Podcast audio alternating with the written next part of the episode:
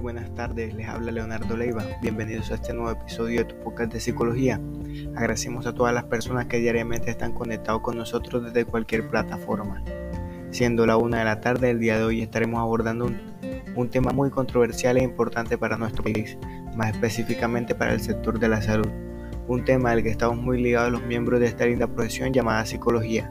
Para esto tendremos dos acompañantes en el episodio de hoy los psicólogos Kevin Morales Sarmiento y la señorita Kelly Núñez. Bienvenidos.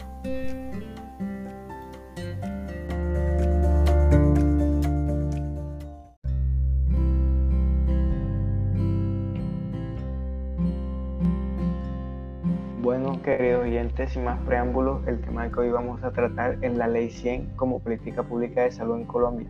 Pero para entrar en contexto, uno de nuestros invitados nos estará contextualizando acerca de la Ley 100 de qué se trata este documento, de dónde proviene, en qué año se creó, que tenemos acerca de la temática. Adelante Kevin, bienvenido.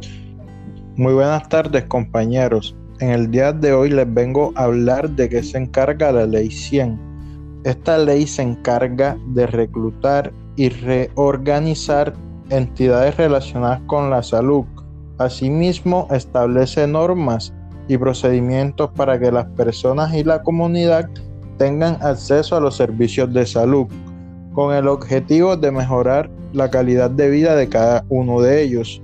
La función de la Ley 100 en el Sistema General de Seguridad Social es regular el servicio público esencial en la salud.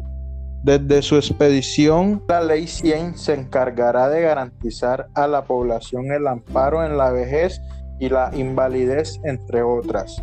Es de vital importancia que las compañías contemplen a esta ley en las matrices de requisitos legales. Además, es obligatorio el cumplimiento de los empleados que estén informados, capacitados y entrenados en la ley 100. Eh, en estos momentos también le explicaré de dónde proviene esta ley. Esta ley fue elaborada durante el gobierno de Gaviria y puesta en marcha durante la administración de Samper y su ponente fue Álvaro Uribe Vélez. Muchas gracias Kevin por aclarar nuestras dudas. Ahora damos paso a nuestra otra invitada del día de hoy que nos hablará sobre las características principales de esta ley. Adelante Kelly, te escuchamos. Muchas gracias Leonardo. Bueno, eh, yo les diré algunas características que esta ley tiene, que son el sistema de seguridad social integral, pues eh, tiene como por objetivo garantizar los derechos irrenunciables y la comunidad. Otra de estas es que el sistema de seguridad garantiza las prestaciones de los servicios sociales complementarios en los términos que se presentan en esta ley. Eh, también una de estas y muy importante es que garantiza las prestaciones económicas y de salud a quienes tienen relación laboral o capacidad económica suficiente eh, para afiliarse a este sistema que la ley nos dice. Eh, otra es que el sistema también comprende las obligaciones del Estado hacia la sociedad y que es deber del Estado garantizar la solidaridad en el régimen de la seguridad social. Muchísimas gracias Kelly por, tu aporte. Eh, Leonardo, ahora tenemos eh, una pregunta para ti. De todo lo que hemos hablado, pues, ¿qué opinión tienes al respecto sobre esta temática y pues qué aportes nos podrías eh, ofrecer como psicólogo? Este, bueno, gracias. Eh, primero que todo, hablando pues de, esta temática de la ley privatización de, de, la salud, pues por la desigualdad enorme entre el seguro social y la asistencia pública de la República, pues esta ley como tal se consideró cambiar. Pues el cambio se trataba de, de entregar al sector privado la administración de los recursos, como en pocas palabras el manejo de la plata, y el sector público solo iba a regular con, esta medida se quería pagar eh, a, los, intermediarios una, una póliza anual llamada UPS a cambio de un plan de beneficios. Pues esta era la idea principal de, de la ley 100. Sin embargo, a pesar de que el gasto en el sector se ha duplicado, pasando del 1.8% al 3.6% del Producto Interno Bruto, la salud de los colombianos pues exhibe un balance catastrófico. Ha sido pues convertida en mercancía y bajo el pretexto de la cobertura universal se halla en manos de la especulación del, capital financiero, siendo pues como norma de Estado eh, pues haya abandonado la salud pública y sus propias instituciones. En la obtención de ganancias al sector privado por el manejo de los recursos, pues la, la deficiencia de la salud pública y privada llevó como tal a la vigencia de la Ley 100 presentada al Congreso por su oponente Álvaro Uribe, como bien decía nuestro compañero Kevin.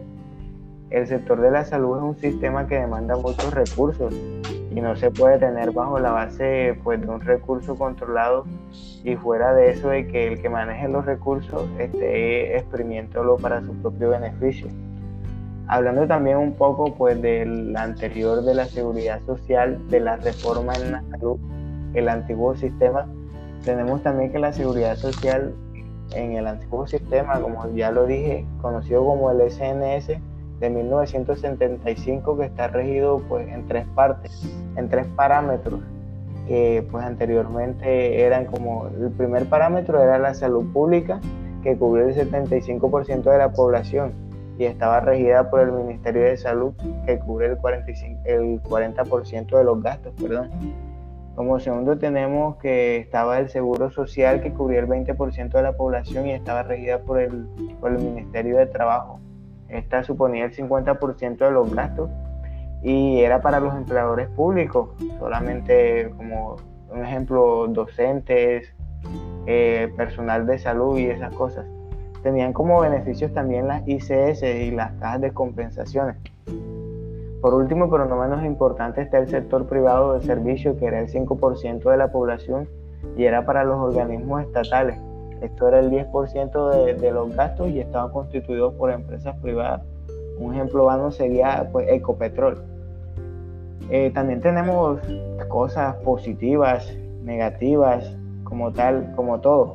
Entre las cosas positivas de esta ley tenemos el impacto en el estado de la salud al nacer y pues la presencia de enfermedades en los niños fue positiva pues se comenzaron a usar más servicios esenciales como los controles pre y postnatales y pues más colombianos pudieron acceder al servicio, a los servicios básicos de salud sin gastar mucho dinero.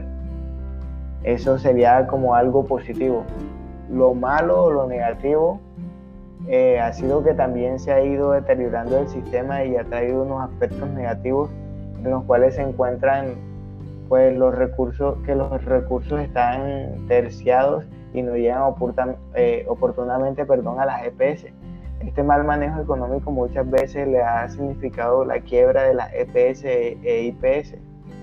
Muchas veces los procedimientos, los mecanismos no los cubre el sistema, viniendo, viéndose afectado principalmente el paciente y poniendo en alto riesgo su vida.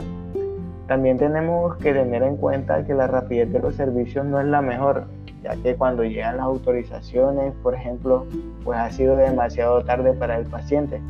Por esta razón, este sistema de ley debe ser revisado y, y amerita muchos cambios, en mi opinión, para mejorar el sistema y poner la salud de los colombianos por encima de los intereses económicos de algunos pocos, que es, por ejemplo, una de las principales fallas de este sistema de salud, los intereses económicos de, algunos entes políticos, por decirlo así. Pues aunque el objetivo de la, de la cobertura de esta ley se cumplió en un 90%, esto no es pues, proporcional a la calidad del servicio y sigue existiendo brechas bastante enormes en el uso de los servicios y en el acceso al servicio de la salud. En cuanto a las enfermedades de trastornos eh, psíquicos y la salud mental que nos concierne a nosotros los psicólogos, pues como tal se encuentran más olvidados que nunca. En muchos hospitales psiquiátricos incluso se encuentran abandonados. También con esta situación pues perecedera del COVID, muchos sistemas de salud en el mundo se desbordaron y Colombia al ser un país donde el sistema de salud es bastante precario, pues no fue la excepción. Y ante todo esto deberíamos como país, en mi opinión, plantear otra reforma antes de que todo el sistema de salud colapse financieramente, Kelly. Pues me gusta tu aporte, está muy bueno y nos has aclarado muchas dudas. Muchas gracias, Leonardo. Bueno, muchas gracias a ustedes por, por aceptarme la invitación a este podcast y aclararle dudas a nuestros oyentes. Y bueno, hasta aquí nuestro espacio-tiempo de, de nuestro podcast. Muchas gracias a todos los que estuvieron conectados. Esperamos haya sido eso, hayan logrado informar acerca de la ley, de esta ley 100 que pues como sabemos pocos colombianos tienen un conocimiento profundo. Muchas gracias a nuestros invitados del día de hoy. Hasta pronto, muchachos. Gracias.